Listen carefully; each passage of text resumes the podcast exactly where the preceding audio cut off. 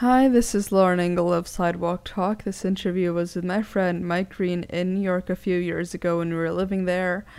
I probably don't even need to give a bio of who Sebastian Ingrosso is.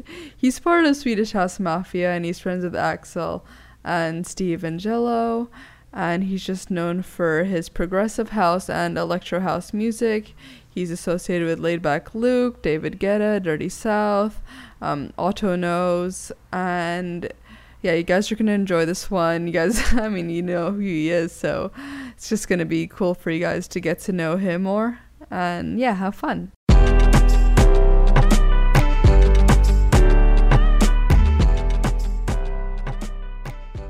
So just straight off the bat, what inspires you? To be honest, the new generation inspires me. From the Mhm. new generation to the old generation, you know, if I hear something that's really alien to me, is something Mhm. that I've never heard before, Yeah. you know, and when some when when, when things are crossed, Mhm. for example, if if uh, you know, I don't know, if somebody does something that you never thought they will do, or a sound that you never heard before, Mhm. that inspires me a lot. Yeah. What are your skipping around for the interview a bit on that note? Um, what are your your thoughts on or your feelings on, on how electronic music has grown in you know America alone? You know, ten years ago, um, when I was going to concerts, it was more like punk bands, Yeah. uh, like rock bands. Yeah. Uh, electronic music like Skrillex, deadmau5, like none of those guys were were as big in the states as they are now. Yeah. Um, what are your thoughts on that? I think it's amazing. I love how the genre develops, and I hope it keeps on developing. You Mhm. know, and it's just getting more open format, and you know, music today. It's like you're having a proper trance record with with a raga feel or a Mhm. dance hall feel, and you know, I love it. Yeah. I love it a lot, and you know. I mean, I don't know what to say. I mean, it just I just love music in general. When when it comes to electronic music, a lot of people does a lot of great job Mm. jobs to kind of renew it and renew themselves and make good shit. And I respect that, and I respect them, and I love this genre. You know? Yeah. Uh, what's it like growing up as a producer in Sweden? Uh, who got you into music? You know, what what's the scene like there? the scene, uh, you know, when I when I started to make uh, music, produce music, um, EDM or whatever everybody calls it, techno or house or whatever I did. How, how do you refer to it? dance music? You Yeah. know, uh, I mean, but that also sounds a little bit weird. I mean, uh, electronic music. Yeah. I would say electronic music. hmm Um, when I, you know, when I started to produce that in Sweden, it was a bad word. It it, it reflected to, you know, raves, drugs, stuff like that, and uh, so it, it was hard. We always we always had a wind against us, if you know what I Mhm. mean. Whatever we did, and then it became big. But to be live in Sweden and produce music, it's great. I mean, I love it. I love to produce everywhere. But Sweden, I have my team and you know Mhm. my family there, so it's nice. But it's also super nice to to get over here. Yeah. Is there any one particular person that got you into music or, My father. dance music? My father got me into dance music. He had a techno, electronic techno label, hmm '89, and uh, you know some of the big guys that's out there today, the techno guys, still DJing. He signed those guys when they were 15, 16 years old. hmm So I. Um, Do you think w- it was it was in your blood?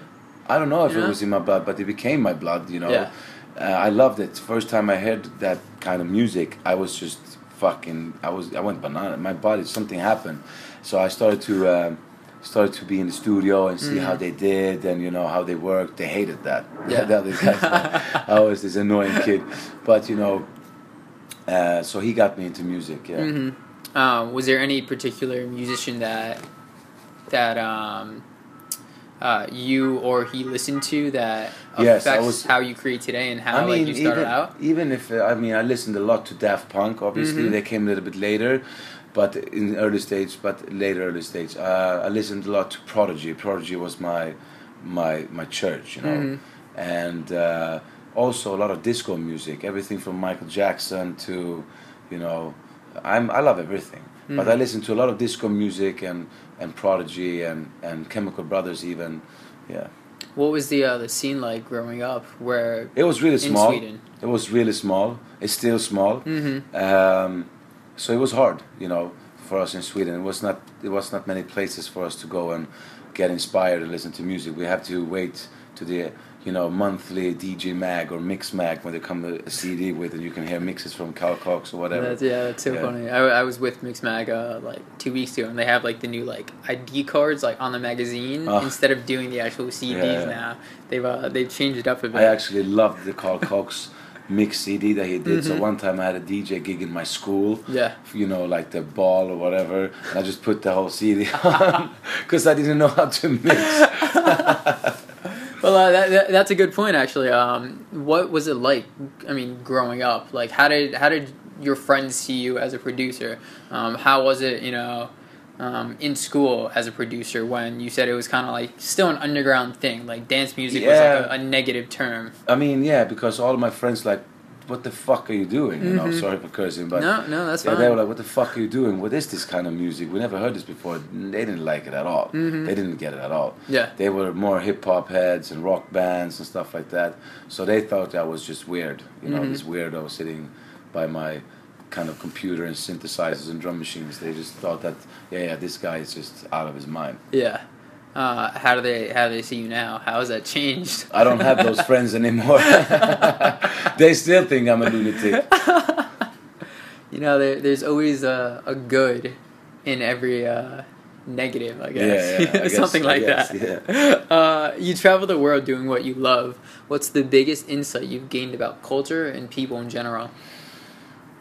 What I learned is that, you know, there is no race. We are people. You know, that's Mhm. what I learned. It comes down to one thing, and it's about love and family and health. You know, Mhm. it doesn't matter. And I've learned, I've seen some bad shit, you know, poor people. I've seen some good, beautiful places, but it just comes down to one thing, and it's just people and love and health and how we help each other. And that's what you learn when you travel. When you don't travel that much, you can you can learn that also. You know, if you're brought up that that way, but you know, it's important to to you know, it's it's crazy how Mhm. how how how much you learn when you travel. But that's what that's my conclusion to to see a lot of the world is that it just comes down to one thing that we're all the same. Mm, what, what about your fans? Has there been anything that surprised you or kind of thrown you off about all the fans that you do have? how dedicated they are. Like Mhm. How I'm like, cause I see myself as a normal guy. Like, Yeah. Well, what do you like about me? Like you know what I mean? Like, yeah, why me? yeah, exactly. and how dedicated they are, and how if they love you, they really fucking love you, you know. And sometimes I just want to hug them, you know what I mean? It's like, but um, but they do some crazy stuff sometimes, you know. They just put down so much time doing like fan art or you know they bake a cake with your face on and no there's like there's so much stuff going on that's amazing and Yeah. and I'm so I feel blessed every day. You know, it's like I because people ask me oh, every day like, how does it feel to be on stage or how does it feel? Mhm. I'm like, I try to sum it down so a, you know, a guy that doesn't stay on stage or something can feel that. I'm like, okay, you know this, when a whole room standing up and singing happy birthday for you and you Mhm. feel like everybody in this room is looking at me and they are fucking singing for me and everybody loves me Yeah. for that moment. That's how it is for us all the time. hmm You know what I mean? Yeah. So it's it's just it's great. Yeah, you know, on that note, actually, changing topic a bit, um, I read like a few weeks back that some artists suffer from like post traumatic stress disorder because you know you stand on stage, you have your your hour of you know just most surreal sensation, and and, And it's a sensation that most vacuum. people you know don't feel. You know, like I've stood Yeah. on stage before, and it's been you know like just a speed like you words don't even describe the feeling that you get true. true. um, and i wasn't the focus so how do you cope with that you know I actually had a you know a little bit of uh, not depression but anxiety of Mhm. just the bigger tours that we've done. You know, when you're standing there for 25 to 40, 50,000 people into a car, into your hotel room for by yourself, and you have nothing, you have no one yeah to share it's, it with. you go from up here Yeah. to so I, kinda that like that I can now. understand, and it's a pretty, it's a pretty fucked up feeling, you know. Um, Mhm. And some people get over it and get stronger, and some people they they take the bottle, they take the you know the Mhm. pills or you know whatever they are, you know to to numb it. Mhm. But you just keep you have to keep strong and you have to talk and you know do you think there's a difference in creating music that'll gain popularity in America versus popularity in Europe? Uh, what do you mean? Um, so take it, you know, for the longest time, hip hop was Yeah. the biggest thing in, in America. It's still the biggest thing. Yeah. Wh- Whereas, you know, overseas, London, you know, UK, Europe, um, Sweden, wherever you go, um, it's all about dance and, and like Rock electronic band, pop music, Taylor Yeah. Swift, stuff like Um, so it's kind of polar opposites, especially, you know, going back 10 years That's where true, electronic was not even on the radar in America. True. So that's the question of do you think there's a difference in creating music, you know, different genres? Um, even for yourself when you're creating a song that's charted, you know, in Europe, overseas, um, and it doesn't chart in America, Yeah, you know, yeah. there, there's there's That a happened- reason why. Yeah. yeah. So do you think there's a difference in creating music that will gain popularity? Yes, for sure. I mean, you know, Americans and Europeans and Australians is different. But if you make it in America, you kind of make it everywhere. To be honest, like that's how it is. That's true. You know, it has a big impact of, of you know. But some people, it's very domestic here also. That mm-hmm. just keeps doing what they do. Yeah. that's true. But yeah, I think so.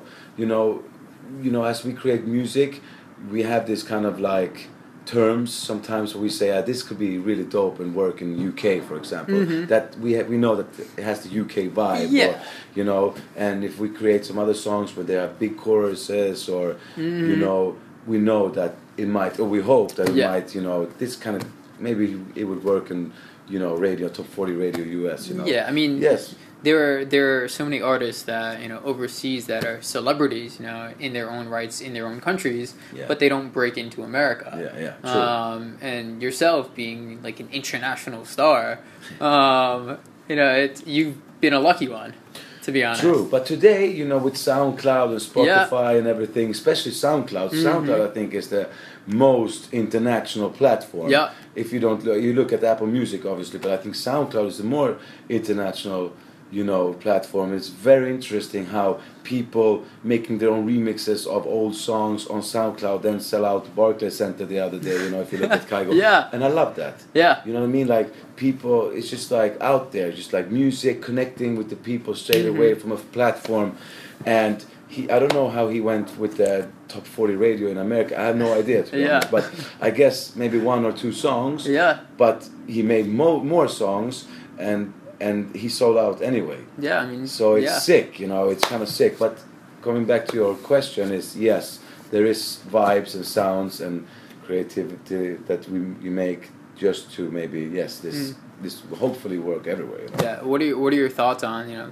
Speaking of SoundCloud, what are your thoughts on you know the saturation of, of music today? You know, it's there's so fucked many. up in one way, not Mhm. not because of things are free or people downloading illegally or whatever. I don't give a shit about that. I'm just Mm-hmm. Yeah. happy if, if they listen to my song. Yeah. and that's how it is at the end of the day. Mm-hmm. And if they listen to my song, I can hopefully sell out some tickets and I will make my money and I Yeah. will live. You know, that's how it is. But but I think the saturation, the the problem is with the saturation of a lot of music is that people don't have patience for music anymore. Mm-hmm. They listen to a song for ten seconds, thirty seconds. They don't care. you It's know? song ADD. Yeah, and you know exactly. That's Mm-hmm. very good. You know, and for me, it's just like it. It hurts me a little bit, but it also excites me a little bit. You know what I mean? I just want to make more music, but Mm-hmm. Yeah. but still, if you worked hard for an album and tried to stay a story, Mm-hmm. tell a story with your album, people don't have the people don't have the patience to listen to an album. They're Mm-hmm. like, uh, no, they don't care. It will be if you are a big artist and you are a big brand, it will come up to exactly the same as everything else. It's going to be a monthly, you know, how do you call it? Like you pay your phone bill every month. You pay your, you're to have your fucking Subscription. subscription. Mm-hmm. So the, the thing is, we as artists, I think we have to start delivering music every month. You know, even if it's a song or a Yeah. EP or everything, so people constantly have you in their life Yeah. as a subscription. You know, I mean, uh, a, a lot of a lot of you know even underground artists will do like a song a week, like Sorry, every Friday. no, just texting, so I That's fine. to- yeah. Um, a lot of artists have like week like song Fridays or whatever you want to call it, where they churn out you know Yeah, a new exactly. song a new week, and they increase their fan base just by that. I think that's great. You know, I know that I used to live in LA, and it was so crazy how how you can order your favorite ice cream so it comes every week Yeah. outside your door. Like Yeah. you put a subscription for an ice cream. So why mm-hmm. not? You know, people just like I. Today it's more important to get into someone's playlist Yeah. than to be played on the radio. Ish, you know what I mean? Yeah. It's just like, you know, it's crazy how that works. Mm-hmm. And uh, but the saturation of music is a little bit sad because I love that everybody can make a song, but the problem is, I've seen the backside of that also is that some guy that's 18, 19 or 25 or whatever Mm-hmm. buys a laptop at Apple Store, makes a hit, goes to a big festival, gets paid 100k, and then he he is 100k. Yeah. But what about those people that supported you? You know what I mean? Like on SoundCloud. What about the small venues that some of the bigger bands or some like people like us, we had to climb a ladder. You know what I mean? Ladder. So, so they just go straight up there. Fine. Yeah. But even Justin Bieber had a little bit of a Yeah. you know ladder. You Yeah, know? yeah. So I feel like that's the problem and then people uh, are going to forget about the love for what you know the vibes like Mm-hmm. i want to make music that i love and that you know i hope that reflects and feels genuine Yeah. and you can't forget like now i just my agents was just here and i just planned our america tour and i said i want to do this kind of venues and i also after that want to go straight into the club i Mm-hmm. don't want big ticket fees i don't want big fees i just want to connect with my people Yeah. you I know mean, if i don't do that what the fuck is the point Yeah, I mean, it, it's so hard today to to see a show, to go to a festival, you know, to to to enjoy yourself And it's- because it's, so expensive. Yeah, it's so expensive, and especially in electronic dance music, everything sounds the same for seven fucking hours, Yeah. and you pay three hundred dollars. I mean, I fucking understand. To be Yeah. honest, I understand. Yeah. you know, I wouldn't pay three hundred dollars to listen to every fucking same song. Yeah. And there's this mashup with the same hit that's just on the radio. I wouldn't. Mm-hmm. Yeah. I would go to Coachella or I would go to fucking, you know, Lollapalooza to see LCDC, uh, ACDC, LCD Sound System, ACDC, and Skrillex and fucking Pharrell. I would do that. Yeah. You know, so I understand something needs to happen. You know, Mm. people needs to do their own shit. So these festivals started to get a little bit versatile. Otherwise, we're just all helping out with a big ship that will sink soon. Yeah, I mean there there are so many kids out there who, who hear your music and, and are inspired, but then again they'll go to the Apple Store and they'll start producing and like you said, you know they'll they'll hit it big. So in one in one sense, you know, you do have an impact on that because of the Res- inspiration you provide. also. Yeah. Um, but on the flip side, you know, you're you're also adding to the fuel where you're inspiring these kids. They want to be just like you. They go out do it, and then they become just like you in Yeah. a sense. Yeah, and that's how. That's why I think to, with the responsibility, even if you're a mega star, Mm-hmm. like I really look up. I, he's a personal good friend of mine, also Skrillex or Sonny. Yeah. he is. Uh, he's just really good with that. He just connects Mm-hmm. with his people. So whatever he does, even if it's a ballad or a dubstep hard as fuck or a hip hop beat, his fans will follow that. Yeah. They won't hate on that because they know who he is. Mm-hmm. They connect. They're like, fuck, I love that he did that. And that's so important. And and people people understand that. People miss that. And I think that 2000 2016 is going to be an interesting year for music. People is going to take chances. People are going to do new shit. And people Mm-hmm. also going to go back to vibes. Yeah. I just heard a new Rihanna song today that got released. It wasn't the biggest smash hit, big chorus. It was a vibe, and Mm-hmm. I liked it. Yeah. You know what I mean? I could connect with it. I'm like, Yeah. you know, I was just grooving in the car. Fine, that's that's enough for me. You Yeah. know, you don't need to be like ah all Mm-hmm. the time. Just like connect with the people. They feel that you are relaxed. They feel that you're genuine. They feel that you don't really soothe. You know, Yeah. put something together just to make it big. And they that's that's how it is. I Mm-hmm. think that's that's very important. Yeah, that's cool. Uh, what's been the most surprising thing you've learned about yourself The over most- the um, surprising Okay. thing that you've learned about yourself over the course of your career, whether in Swedish House Mafia or with Axwell now? how fucking you know vulnerable we are Mhm. both physically or, and mentally we're just like everybody else that's what i learned there's hmm. nothing more with me than any other if i drink a bottle of tequila i'm gonna be fucked up the day after and if I go, So there's no like magic DJ cure that you know money can buy. no. If there is, I'm gonna be fucking angry that nobody told me about it. you know, and I, what I also know about myself is to to focus. Mm-hmm. You know, that's that's I learned myself to focus. Yeah. Yeah. Um, an artist's music is typically a reflection of themselves in one form or another. What does your music say about you? that that's that's actually what the music says to me that I'm vulnerable. My music is all about melody. It has to go in here. Mm-hmm. You know, even if it's like hard, it has to go in here. Like, Mm. wow, what's going on? And Yeah. even if it's a sadder song or happier song, it has to go in here because that's how I am. You know. Mm. Uh, as you transitioned from Swedish House to Axwell and Ingrosso, uh, how did you find yourself evolving as an artist and as a person? Hmm.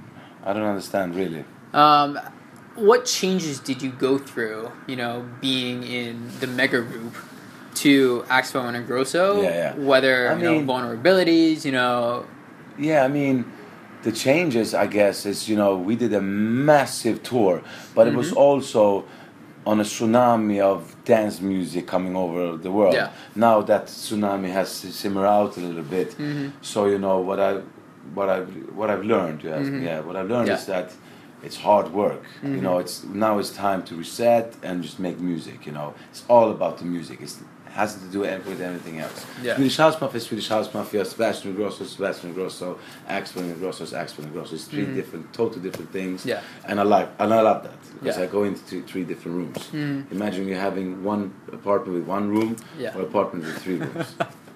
Um, so that kind of goes towards the next question of how do you collaborate with, or what's something you've learned from collaborating with so many individuals, but also you know bringing up you know there's Swedish House Mafia, there's Sebastian Ingrosso, and then there's Axwell Ingrosso. So how have you and how do you collaborate amongst the three versions of yourself?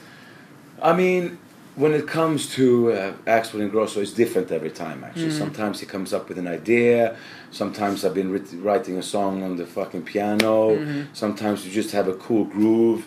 So it's very different. Some, especially with, with the Swedish House Mafia. Sometimes Steve was working on a song. He came in with a song, and I already had an a cappella Mhm. that I recorded with a rapper in Sweden, and we just mashed them together. We're like, "Fuck, this is sick," you know. Yeah. And some, you know, and then sometimes we been in LA, all three of us writing a song on the guitar, and we've been sitting on the song for five years, and we're like, Mhm. okay, now's the time to finish the song, and we produce it, you know. Yeah. So it's different every time, and that's the fun part of it, to be honest. hmm Cool. You have an almost cult-like following. Uh, what's the biggest What's- what's- cult? A cult. What's that? Pretty much, you know, these are your fans who will do anything for you. Yeah, they'll okay, they'll they'll follow you around the Sorry, world. my, yeah. sometimes my English. No, that's that's totally fine. Uh, so you have an almost cult-like following. What's the biggest insight you've learned about having this much power? You know, you stand on You stage, know, you, raise it. your You hand. You, answered my. You answered your own question there.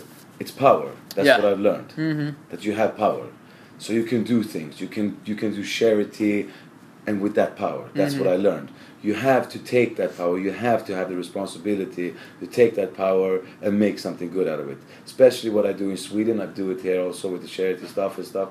And we do we did a thing in New York called Tux, uh, uh, Rave Tux Rave. We did a thing Oh, cool. many years ago for the for the weather thing you had here. It was called uh, uh, the uh, the Yeah. blizzard. Hurricane Sandy. Oh yeah, it's Sandy. Yeah.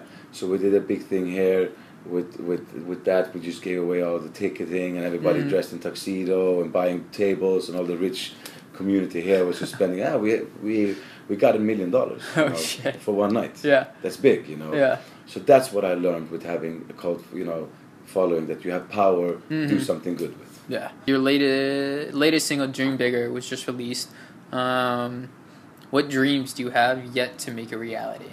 The meaning with dream bigger is that we have to dream bigger you know S- don't give up don't Yeah. give up on your dreams don't give up never give up no you know you're as good as everyone else and just dream bigger and Mhm. we'll get there you know and for me my my biggest goal is just that to make more music Mhm. to be able before i die to Yeah. have made as much as music as i can Yeah. Well, you're on a good path so far. i hope so